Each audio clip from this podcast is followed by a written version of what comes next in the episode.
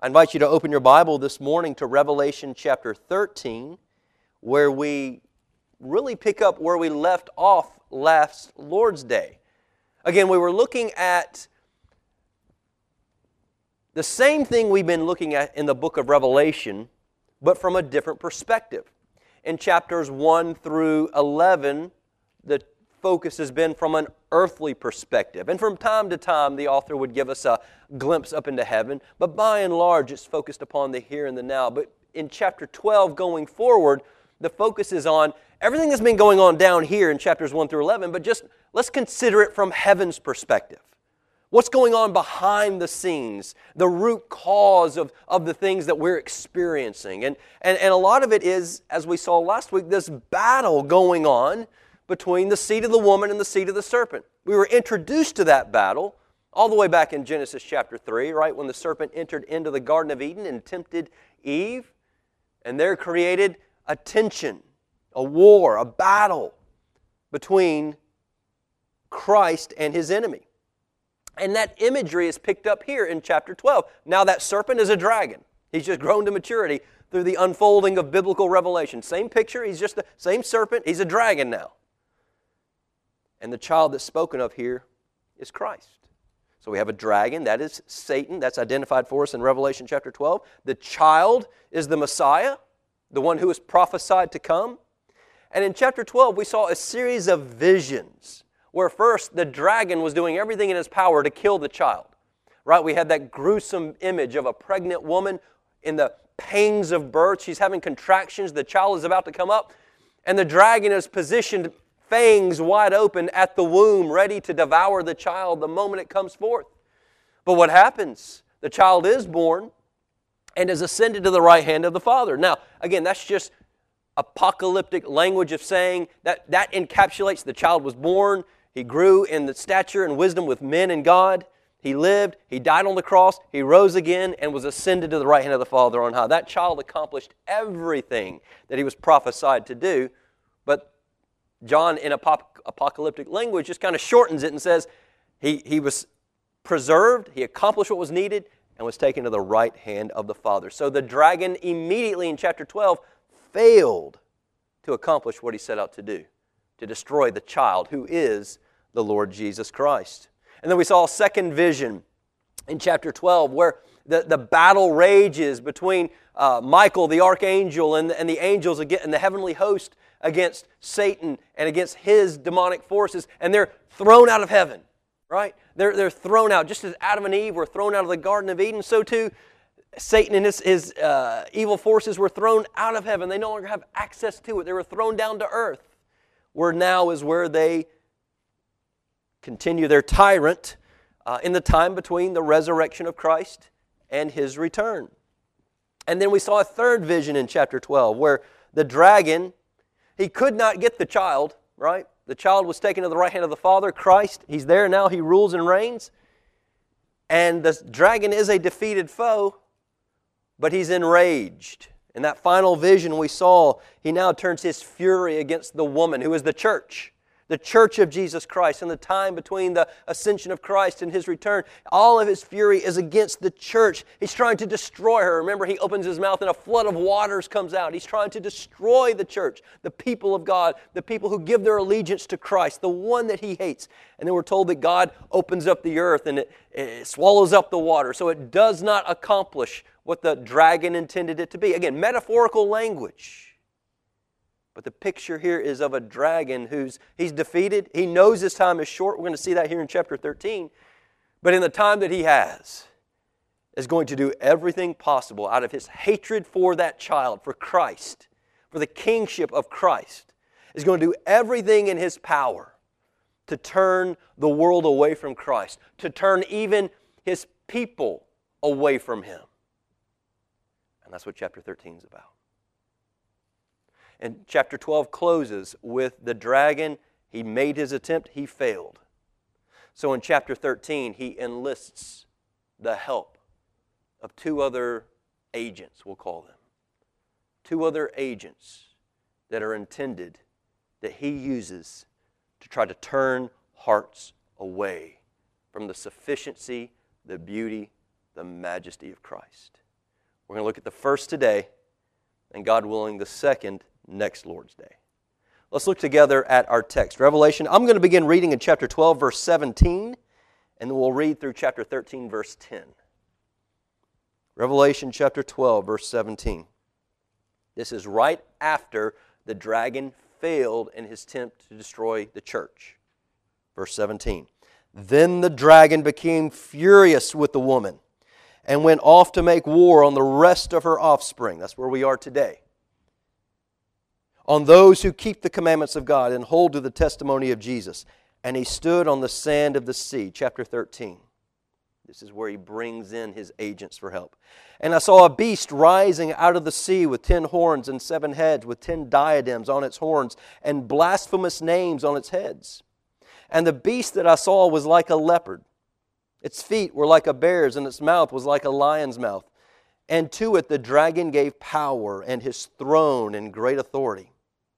One of its heads seemed to have a mortal wound, but its mortal wound was healed. And the whole earth marveled as they followed the beast. And they worshiped the dragon, for he had given his authority to the beast. And they worshiped the beast, saying, Who is like the beast, and who can fight against it? And the beast was given a mouth uttering haughty and blasphemous words, and it was allowed to exercise authority for 42 months.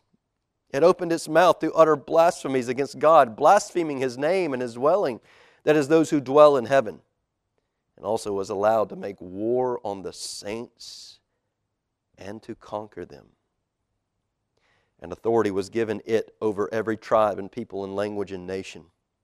And all who dwell on the earth will worship it everyone whose name has not been written before the foundation of the world in the book of life of the Lamb that was slain. Oh, if anyone has an ear to hear, let him hear. If anyone is to be taken captive, to captivity he goes. If anyone is to be slain with the sword, with the sword must he be slain. Here is a call for the endurance and the faith of the saints. Let me pray. Father in heaven, we do come to you once again. This is your word. Lord, and you have communicated to us in vivid language here that, if we're honest, confuses us. And Lord, there are no shortage of, of answers as to what, what is this all about. But Father, we don't want any old thing. We want what do you intend? What are you telling us? What are you warning us? You, you tell your church, you tell us this morning, if we have ears to hear, hear who this beast is. Hear what he's doing. Here, take notice of his tactics, of how he's turning hearts away from the sufficiency of Jesus. And so, Father, we pray this morning that our agenda will not be to hold fast to whatever our convictions are about what chapter 13 is about, but our heart will be, Father, show us. Show us where maybe even we are being turned away from Christ, to trust in something else that this day we may repent. And this day we may return and turn all of our hopes, all of our dreams, all of our aspirations to Jesus Christ. It is in Christ's name and for his glory we pray and ask these things. Amen. So we've made our way now into chapter 13. And again, I just use this as a, as a disclaimer before we get going into it. The book of Revelation is about Christ. We're entering into now all these vicious beasts, and, and, and the one next week is, is, is, I think, even more dangerous than this one. But we cannot get sidetracked. Satan, the great dragon, would love for us to t- completely miss the point of this. Christ here is warning us about the dragon and about his tactics, and he, he wants us to be confused about this thing. He doesn't want us to see this. We must keep in mind John's purpose in writing this is to show us Christ, to turn our hearts to Christ, uh, to expose some real temptation, some real agent of Satan in the world today that's turning hearts away from Christ, that we may repent and return to our King. That is our agenda. The whole book is all the Bible has been about Christ. Going all the way back to the Old Testament, we see Christ in those prophecies written thousands of years before Christ was born. Genesis, written approximately 2,000 years before he was about Jesus. We can go back and read the old songs in the Psalms written some 800 years before Jesus. Who are they about? They're about Jesus. We can see foreshadowings of who Jesus is and what he's going to do in every Old Testament story. The story of David and Goliath, it's about Jesus. Noah's Ark, it's about Jesus. Uh, the, the taking of uh, Jericho, it's about Jesus. The whole book has been about Jesus. And it makes complete sense to us when we get to the Gospels where Jesus is born and he lives and he dies and he's resurrected from the dead and he raises again. But the Gospels are about Jesus. The book of Acts is about Jesus on display and how he's working from heaven. The epistles are about the, the workings of Jesus on the earth. And the book of Revelation is about Jesus as well. But it gives us a unique picture of Jesus. Unlike any that's come before it, this is Jesus enthroned. Jesus on his throne, resurrected, ascended to his Father's right hand, sitting in beauty, sitting in majesty, sitting in sufficiency, sitting in sovereignty over all the horrors of life down in this, this world that we live in today. And obviously, we need this vision of Jesus. Otherwise, the book of Revelation would have never been. We need this vision of Jesus. We need it today, we'll need it tomorrow, we need it every single day of our lives because where did we leave off last week in chapter 12? The dragon, Satan, he's still alive. He's still around. The earth is his playground. And he's enraged against Christ and against Christ's church, against you and I. And whether you've acknowledged it or not, you have felt that this week. Now, whether you've put up much of a fight, that's between you and the Lord. But Satan has been at work in this world, and he's enraged. And this morning, by grace, in kindness, God says, Church, sovereignly, from his throne, I'm in control of everything. But let me expose what the dragon, who he has enlisted in his service to try to turn you away from me. This is a kindness of our King to show us this. These two agents, the first of which we look at this morning. At the close of chapter 12, the dragon is frustrated. Satan is frustrated. It says he's on the sand of the sea. He's straddling land and water. This is his playground. He's the ruler of this world. And from that position, he calls on two beasts to help him in his all out war against the church. All right? We're, we're, clear on the connection between chapter 12 and 13. Chapter 12, he failed. Chapter 13, he's not giving up. He's just bringing in the forces to help. What does he bring in? Well, the first, verse 1. I saw a beast rising out of the sea with ten horns and seven heads, with ten diadems on its horns and blasphemous, blasphemous names on its heads. And the beast that I saw was like a leopard. Its feet were like a bear's, and its mouth was like a lion's mouth. And to it the dragon gave his power and his throne and great authority. So, this first beast, the dragon calls him out, and it's a, he's terrible in appearance. I mean, this is horrific what this beast looks like. We're not going to take time to do it this morning it looks an awful lot like the dragon in chapter 12, verses 1 through 3. You'll go back, and you look at, there's a lot of similarities there. It has seven heads, ten horns, diadems or crowns on its head. That was very similar to the description of the dragon in chapter 12. And its body is made up of various animal parts, a collection of them bear, leopard, lion. But what is it? We're far enough into Revelation now, we understand apocalyptic language. We're not looking for a literal seven headed beast that looks like this to come out. What does he represent? Well, there's a couple clues in the text. We want to be biblical about this. First, the fact that the first clue is that he's rising out of the sea. Our first clue in understanding this is that the dragon, Satan, calls this beast out of the sea. And we'll contrast that next week in verse 11 the next one's coming out of the land. So this is significant, the fact this is coming out of the sea. Why? Because in the ancient world, back in, in, the, in, in the old days, the sea was frightening. And I was thinking about this this week because we've referenced this before in Revelation. And I go to the ocean all the time. I mean, or the lake. I mean, why were they so scared of the sea? And it dawned on me. What if you've never seen a satellite picture of, of the earth? And what if you've never seen the fact that you stand, you see these raging waters, and it goes out, and you have no idea, if you have no idea the contour of the earth and the depth of the waters, and if you've not at a scientific age to know what's in those waters, those waters all of a sudden become a very frightening place, a mysterious place. And that's the way it was. The, the, the waters were a place of storm and tempest, a frightening place.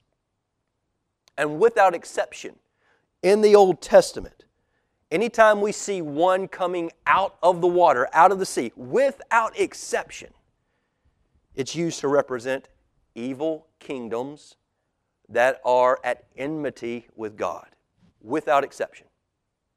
Anytime in the Old Testament we see the imagery of one coming out of the water, an, a sea monster coming out of the water, or anything coming out of the water, it's used to represent evil kingdoms against God who persecute God's people.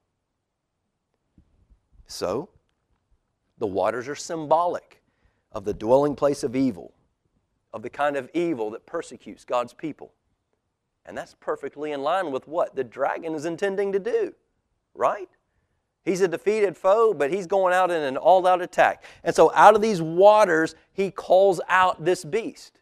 I would reference you to Revelation chapter 17, verse uh, 15, I think. There, the prostitute, Babylon, is on the waters, and there we're told that the waters represent people from every tribe, tongue, and nation unconverted, evil, the ungodly. So, I mean, that factors into these waters here are those at enmity with God. I think it's clear here. This is not a seven headed beast that's coming up to gobble up Christians, but what we have here is an agent of evil. A second clue is in the description of who this beast is. John's first century readers would have instantly known what we don't pick up on. I've had comments with some of you in the past. How did these? How in the world were these first century Christians supposed to pick up on these things? Uh, here we are. We we have. Uh, they knew their Bibles in a way that we don't. They would have known instantly here. The description of this beast is very similar to Daniel's description of four beasts in chapter seven. If you remember in Daniel chapter seven, the prophet has a vision. Four great beasts come up out of the sea. And these are four distinct beasts, and they're different from one another. One was like a lion, one's like a bear, one's like a leopard, and then one is, is a fourth beast just described as being terrifying, powerful, dreadful, exceedingly strong. But Daniel's vision was meant to reveal what? He identifies it for us there. Other kingdoms, other empires that would arise and at, at war with the people of God. They're in the text, Daniel 7. They're identified. These four kingdoms are the Babylonian kingdom, the Medo Persian kingdom, the Greek Empire under Alexander the Great, and the Roman Empire. That's what those four beasts were representing. These four empires soon to come that are going to be at enmity with the people of God. So, what Daniel mapped out in Daniel 7 is that the people of God are going to be in conflict with the world. Satan is going to continue his assault on the people of God, even in the Old Testament, and he's using these nations to do so, portrayed in the image of these four beasts. What John does here in chapter 13 is he comes in, and what he does is he brings these visions together into one. He reworks, if you will, that vision of nations at war against the people of God, and he puts them together into one super beast, if you will. In Daniel, was four beasts. and this one, had come together into one super beast. One super ongoing threat that doesn't end with this nation and then it's over, but it's an ongoing threat. What John is doing here, he's very much summarizing Daniel's vision of the world against Christ, the world against Christ's church, is everything we've seen seed of the woman versus seed of the serpent. I mean, that just makes sense. John is summarizing. So, what then does he represent? Answer it represents the persecuting power of political forces, of other empires, of other kingdoms, of other nations throughout the earth who are at war with Christ and his church throughout the ages. Same thing it meant in Daniel's vision, just on a larger scale now, in the time between Christ's ascension and his return. One of Satan's primary agents to turn hearts away from the sufficiency of Christ are the persecuting powers of other nations, of other countries, of other governments, of other political powers, forces on earth persecuting the church. So the beast that we see here is, can I use the word transcultural?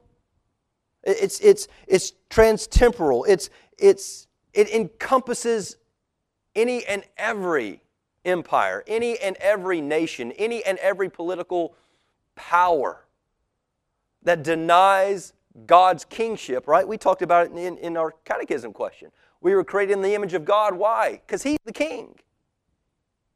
And we are made in His image to glorify Him, to turn the world to Him. But the world doesn't want Him. Goes back to Adam and Eve. They don't want a king. Because when you have a king, what? You got to do what the king tells you to do. You're not your own. But the world wants what they want. And that's what's represented here in this dragon. So, in this period of time between the ascension of Christ and his return, world powers, all right, it, it includes the Babylonians, the Assyrians, the Roman Empire, it includes even modern day world powers. But world powers in all places and in all times will labor to pressure Christians to compromise. And whose hand does that play into? The dragon's. What is the dragon dead set to do? Verse 17 of chapter 12. The dragon became furious with the woman, furious with the church, and went off to make war on the rest of her offspring, on those who keep the commandments of God and hold to the testimony of Jesus, those who are committed to Jesus Christ and His Lordship. Satan is now calling on agents in the world to come and put pressure on the church to turn away from Christ. And he's subtle. He's subtle. We'll talk about that in just a minute. This is one beast don't take that to mean that it's going to be one empire. Empires rise and fall, right? The things that the four beasts represented in Daniel's day, they came onto the scene, they did their thing, and then they, they fell. And then it's on to something else. This beast symbolizes, remember the, the, seven, the, the horns? The, the, uh, symbol of fullness? Every empire in every age that is against God. So the evil spirit that dominated the Roman Empire in, in John's day, remember John's on the island of Patmos? He would not submit to the Roman Empire. That same spirit that is going on in the first century with those seven churches is now still at work in the world today. The Roman Empire fell centuries ago. But the spirit of the Roman Empire is still alive and well in other nations. It's exactly what we see in the Old Testament right? You see opposition to the people of God in Sodom. And then Sodom gets overturned. Is that the end of the story? No. Then there's Egypt. And, and, and they're in captivity for 400 years, but God brings them out. Is that the end of the story? They win? No. Then there's another group that comes up. Then, then you got the Assyrians. Once they defeat the Assyrians, is that? No. Then you got the Babylonians. Well, is that it? Is that the end of it? No. Then you got the Persians. And you got the Greeks. You got the Roman Empire. Well, did it die out with the Roman Empire? Absolutely not. We still live in a world today, in, in modern kingdoms, the spirit of the Antichrist, the spirit of the dragon is still at work in the world today, in world powers in China, in Russia, in North Korea, and Saudi Arabia, Iran, and the United States. Sometimes this persecution will be mild, sometimes it will be unto martyrdom. But the point here in this beast is that the dragon, the enemy of Christ, has chosen to use world powers as his agent out of the, out of the sea, enmity with God. They don't want his kingship. Or they're already on his team, using these as his form to attack the church, to bring the church to compromise. Now, having identified what this beast is, again, let's remember the purpose. It is to turn us away from Christ. The dragon is determined to do everything possible.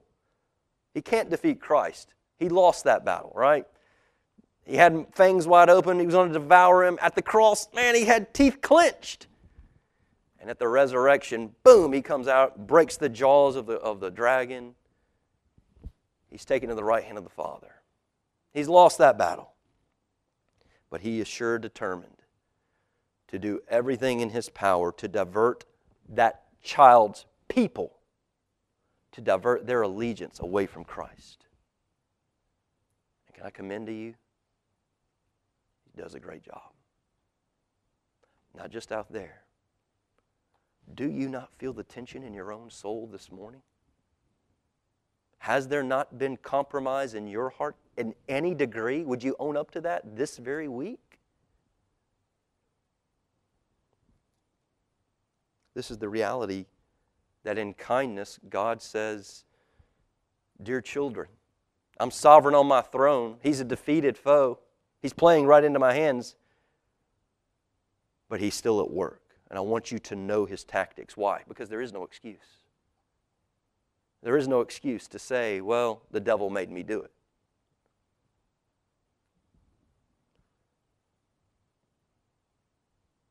And he uses political authority to attack the Christian church. And notice how he does this. This is sinister, nothing short of sinister. we read, and one of his heads, let me turn to the right chapter. We read in verse 3 one of its heads seemed to have a mortal wound, but its mortal wound was healed. Who's that a parody of? Someone who received a mortal what's a mortal wound? It means you're dying. Mortal wounds you don't recover from but here he was healed from a mortal wound. Who's that a picture of? Christ. Here we have this agent of the dragon. How's he accomplishing what he's doing? Pretty much by mimicking Christ to the world. Turn away from this king. Here's a better king. Here's a king who's equal to this one. Yeah, he died, he rose from the dead. That's awesome. Look right here.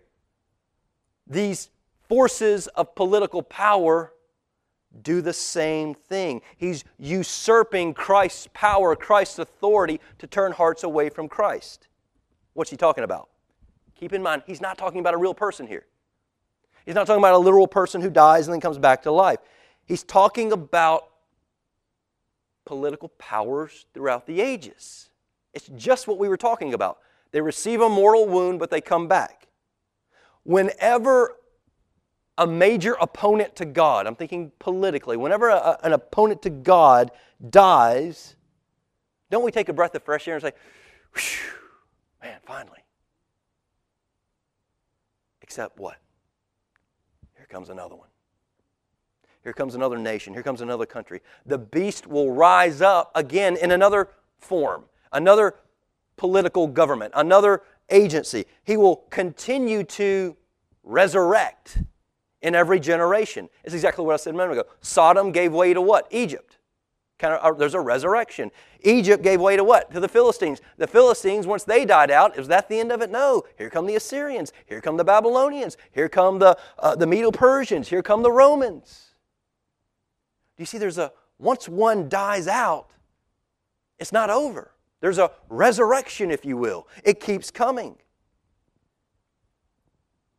In the Old Testament, those political forces of evil were never completely eradicated. And that's the image here. In verse 3, one of its heads seemed to have a mortal wound, but its mortal wound was healed. It came back. It came back. It's kind of a false resurrection, a counterfeit resurrection. And the fact that this enemy of Christ keeps coming back, does that not speak to it's powerful? Does that not speak to the fact that, wait a minute, I thought Christ defeated his enemies.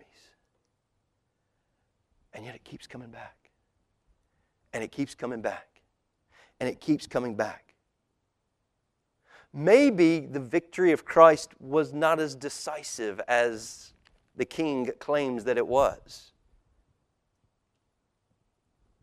Maybe this beast, who looks a lot like Christ in his power and his resurrection, maybe he's superior to this king.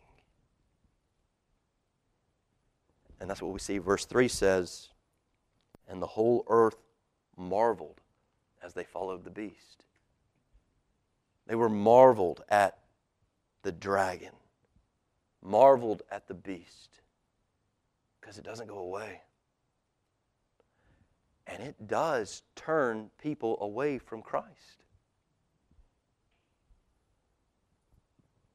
The ultimate intent of the dragon and the beast, let's remember, it's not political power. Political power here is an agent. He's calling it up out of the sea, representative of evil, anti God. It's an agent for a greater purpose. What is the purpose? The purpose of the dragon is to divert people away from Christ, to divert our loyalty away from Christ, to cause us to compromise. We say we love Jesus, he hates Jesus. Anything he can do to, to, to prove that our love for Jesus is nothing more than lip service.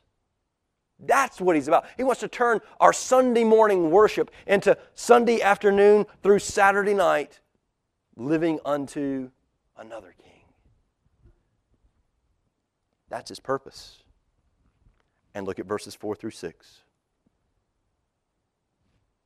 And they worshiped the dragon, for he had given his authority to the beast. And they worshiped the beast, saying, Who is like the beast? And who can fight against it? Let me pause there. You got to hear an echo there. You've got to hear an echo. That's the very same thing the people of God would say about God. Who is like our God? Who is like our God among the nations? Who is like our God, infinite in power and glory? They are using the exact words that God's people claim to use toward God here for these political powers, these forces of evil in the world. It's a satanic parody, if you will, a blasphemy of God. Verse 5 And the beast was given a mouth, uttering haughty and blasphemous words and was allowed to exercise authority for 42 months. Again, now this is about the fifth time we've come upon that 42 months. 42 months, uh, three and a half years, 1,200, they're all the same, symbolic of this period of time. It, it just simply means it's limited. The time between the uh, ascension and the time of his return.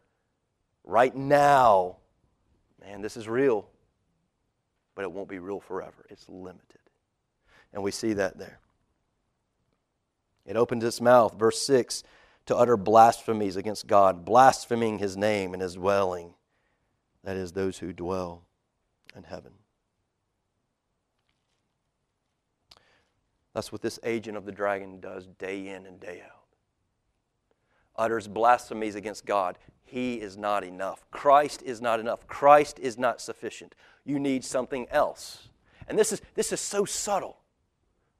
Nowhere does he say to the church, forsake Christ and turn entirely to this. If he can simply get us in the small areas of our lives to turn away from our faith in the king and his sufficiency and his sovereignty, in that moment, our loyalty is not to the king. It's what Jesus said. You cannot serve two masters, both me and mammon, me and the world, me and money. You can't do it. It's either all of me or nothing. If, he, if the, uh, the dragon can get us to turn in the smallest area of our life, he can claim and rightfully claim we don't believe who Christ is. Do you see that? Do you feel that? Don't be like we talked about this morning when it comes to our sin, those who deny it or redirect it or put blame somewhere else. Do you feel the gravity? If in some area of your life you're trusting in something plus Christ, something other than Christ, your loyalty is not to Christ. So, what does this even look like to us? We can talk about what it represents. We can talk about what it's doing. We can talk about his agenda to turn our loyalties away from Christ. What in the world would this look like today? That political powers are Satan's agent to turn our hearts against the Lord. Now, let me preface this. This is not a political sermon. All I'm drawing attention to is politics as an agent of Satan. I'm about to make some blanket statements, and there are always exceptions to them. Please don't hear me trying to um, be critical of every politician, all right? That's not what this is about. What this is about is have we placed our trust, off of Christ onto something else? Let me get, begin by saying it really does not matter what political party you belong to. It does not matter the entire political system. I'm speaking in America, I'm speaking of elsewhere, but I'm thinking of what applies to us. The entire political system is in this category of Revelation chapter 13. I'm not suggesting every politician is unconverted. I'm not saying that every politician is an agent of Satan directly. I'm simply saying, in general, the political institution has become an idol. Let me play this out. We elect people to positions of great power, great influence, great wealth. And those who run for those positions, they desire it. I'm not speaking to their motives. I'm not speaking about, I'm just simply saying there is great influence in these positions. And when these people run, they run campaigns on certain platforms. Hear me out. This is what it looks like. Elect me, and I will fix your life. Elect me, I've got the plan that's going to fix you. Your family's struggling financially.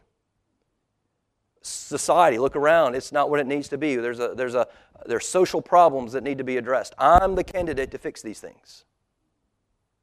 We have all kinds of dangers around us. I'm the candidate who's going to work towards protecting your family health care. I'm going to make you healthy. Retirement. I'm going to make sure you're taken care of.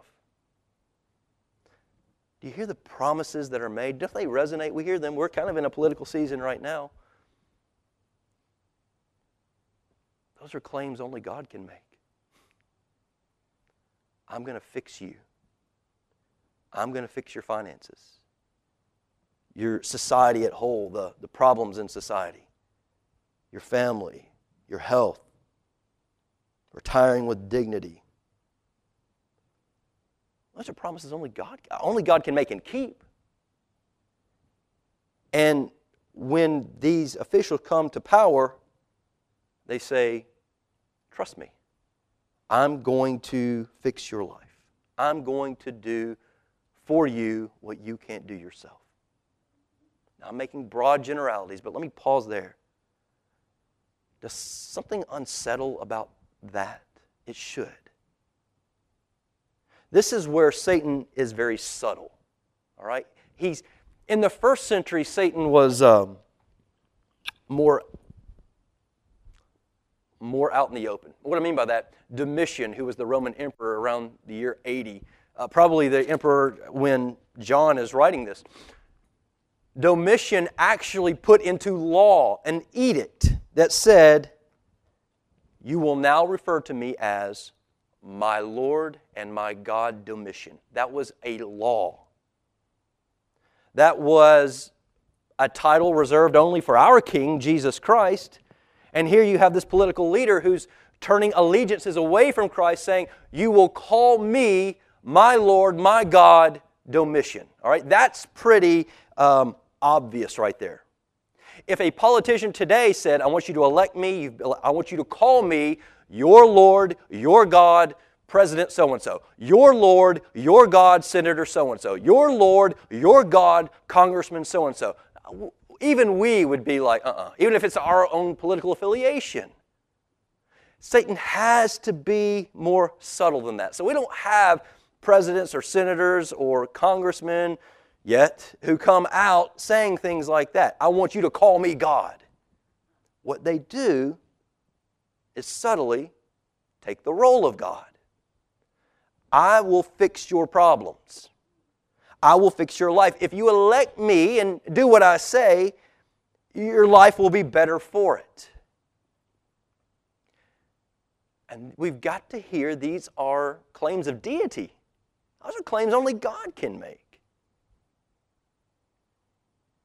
This is where I submit to you that the dragon's agent here of political power, political influence, is successfully drawing hearts away from the sufficiency of Christ.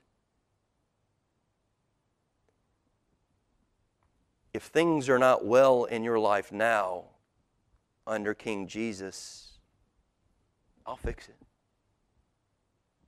I'll fix it. And our loyalties begin to turn toward our elected officials. Now, let me, let me try to play that out.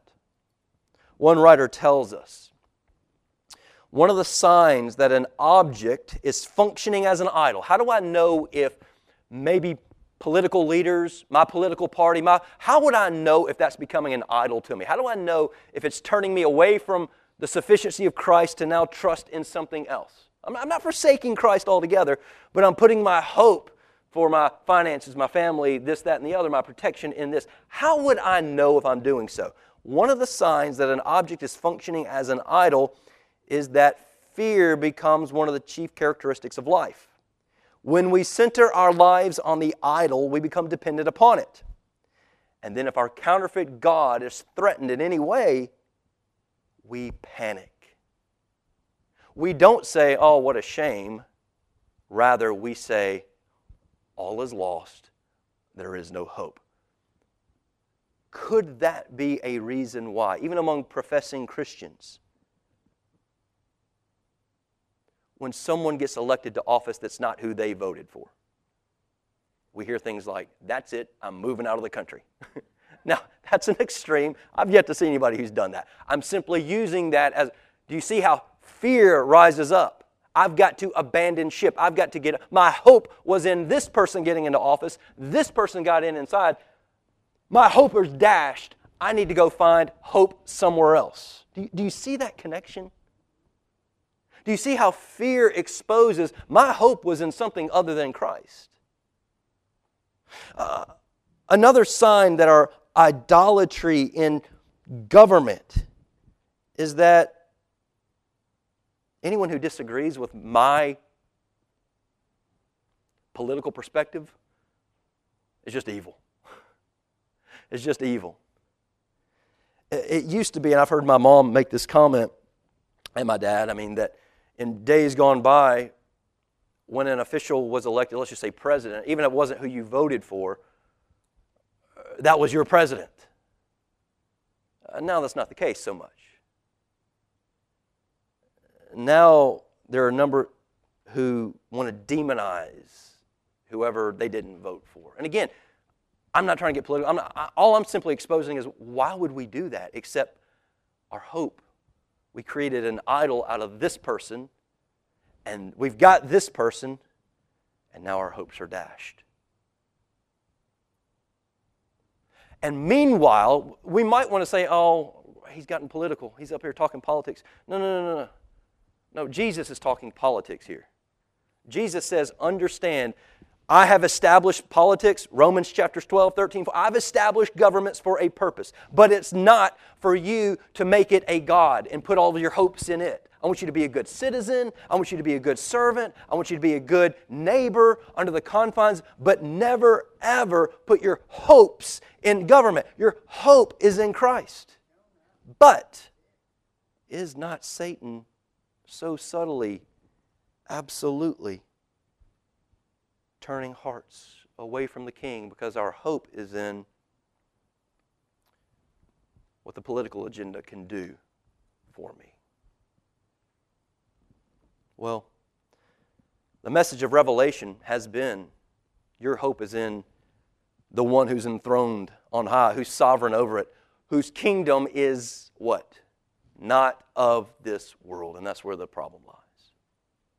The whole purpose of this vision of Christ enthroned is exactly what Paul tells us set your sight on things above where Christ is. That is your home, that is your kingdom, not this earth down here.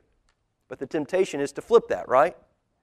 And we make this our all encompassing passion and desire, and this our finances, our health, our wealth, our health care. And I need politicians to fix this down here. Why does John bring this up? To kind of stir the pot politically this morning? No. To expose how Satan is subtly using this agent out of the sea to turn hearts away from Christ, trusting in Him sufficiently for everything. And to show that Christ is victorious, Christ is on His throne. And yes, down here there is persecution, tribulation, affliction, hardship. But keep your eyes glued above where Christ is, because that's where His kingdom is. That's what his kingdom is. It's Christ, it's his rule, his reign, his lordship over all things. And John explains, I'll have to be very quick here, in verse 7. It, verse 7, also it. What's it? It's the beast. It is this um, political enterprise turning hearts. So it was allowed to make war on the saints and to conquer them. You can fight against it all you want. Christ is sovereign over it. He has his purposes for that, right? Remember the prayers of the martyrs in chapter 6 or 7? How long, O Lord, till you come and bring justice? Not yet. I got more who need to die. I'm at work in this. Likewise, here. It may be that these agents of Satan steamroll in the providence of God, his people. But keep in mind this look at verse 7. It, what's the it there? The beast was allowed to make war. Don't miss that. Was allowed to make war. Keep going. Was allowed to make war on the saints and to conquer them, and authority was given it. That is very subtly our king saying, the beast, these political powers, persecution, the pressure they can put on you to compromise and to turn away from Christ, is powerful. And if you don't live up to it, maybe they persecute you under martyrdom. But understand everything they do is only by divine permission. what power and what they do is given to them, it's not their own. Their activities are limited for the 42 months, they will come to an end. Verse 8 And all who dwell on earth will worship it. It what? The beast. That's an audacious thing. Everyone on earth will worship it. Keep going. That is, everyone whose name has not been written before the foundation of the world in the book of life of the Lamb that was slain. We're going to talk more about that book next week. I don't think it's a literal book, but it's very clear. Those whose names are not sealed by the blood of Christ and in that book which was written before the foundation of the world all these movies we've seen of somebody repenting and all of a sudden their name appears. It don't happen that way. That book was written before the foundation of the world. And those who are sealed by the blood, those won't worship the beast. They won't compromise. They will cling to Christ because they're sealed by grace, by the blood of Jesus Christ. Now, they may fall, but they'll repent and return. There is no neutrality when it comes to the kingship of Jesus. These areas in our lives where maybe we've compromised this week, we've put our trust in, just in keeping with the context, world powers, government authorities, political influence, that is a compromise from our hope in Jesus. And there is no neutrality. That the Holy Spirit would expose that, that we might repent and return to our King. Repentance is person oriented. Return to our King. And he says, if anyone has an ear, let him hear. This is important. This is a tactic of the dragon, of Satan. And it's subtle. I fall prey to it every day. You do as well. It's a constant temptation. But our hope this morning is revealed not to be in our president, our Congress, our Senate, the world. Our hope is in Jesus Christ in his blood. It goes back to what we saw in chapter 12, verse 11. They have conquered him. That's the dragon, but it applies to the beast. They have conquered by the blood of Jesus Christ. Christ is an anchor for our souls. Though Satan is constantly bringing temptations and trials and afflictions past us that are tempting us to turn away from Christ, that Christ is not enough. And man, we are going to see, I think, something even more subtle than this next week. I think the greatest danger to the church is still to come in what we see next week. But even in this, all these things are constantly turning our hearts away from Christ. We need to set our anchor into Christ. And that's what he says. That's how you conquer into Christ. Hebrews chapter 6. We have this a sure and steadfast anchor of the soul, a hope that enters into the inner place behind the curtain where Jesus has gone. We do have an anchor. It may feel like, man, you're asking us to do the impossible. Maybe I've hoped in politics my whole life. You're asking me to, to forsake that and put my trust in Jesus Christ, to put my hope in that kingdom, not this kingdom. Well, turn to Jesus. Turn to Jesus, repent, and ask Him to see life and to see Him as He is. He is an anchor for our soul. I'm not saying it's easy, I'm saying He's enough. And that's what Revelation is all about. Christ is enough.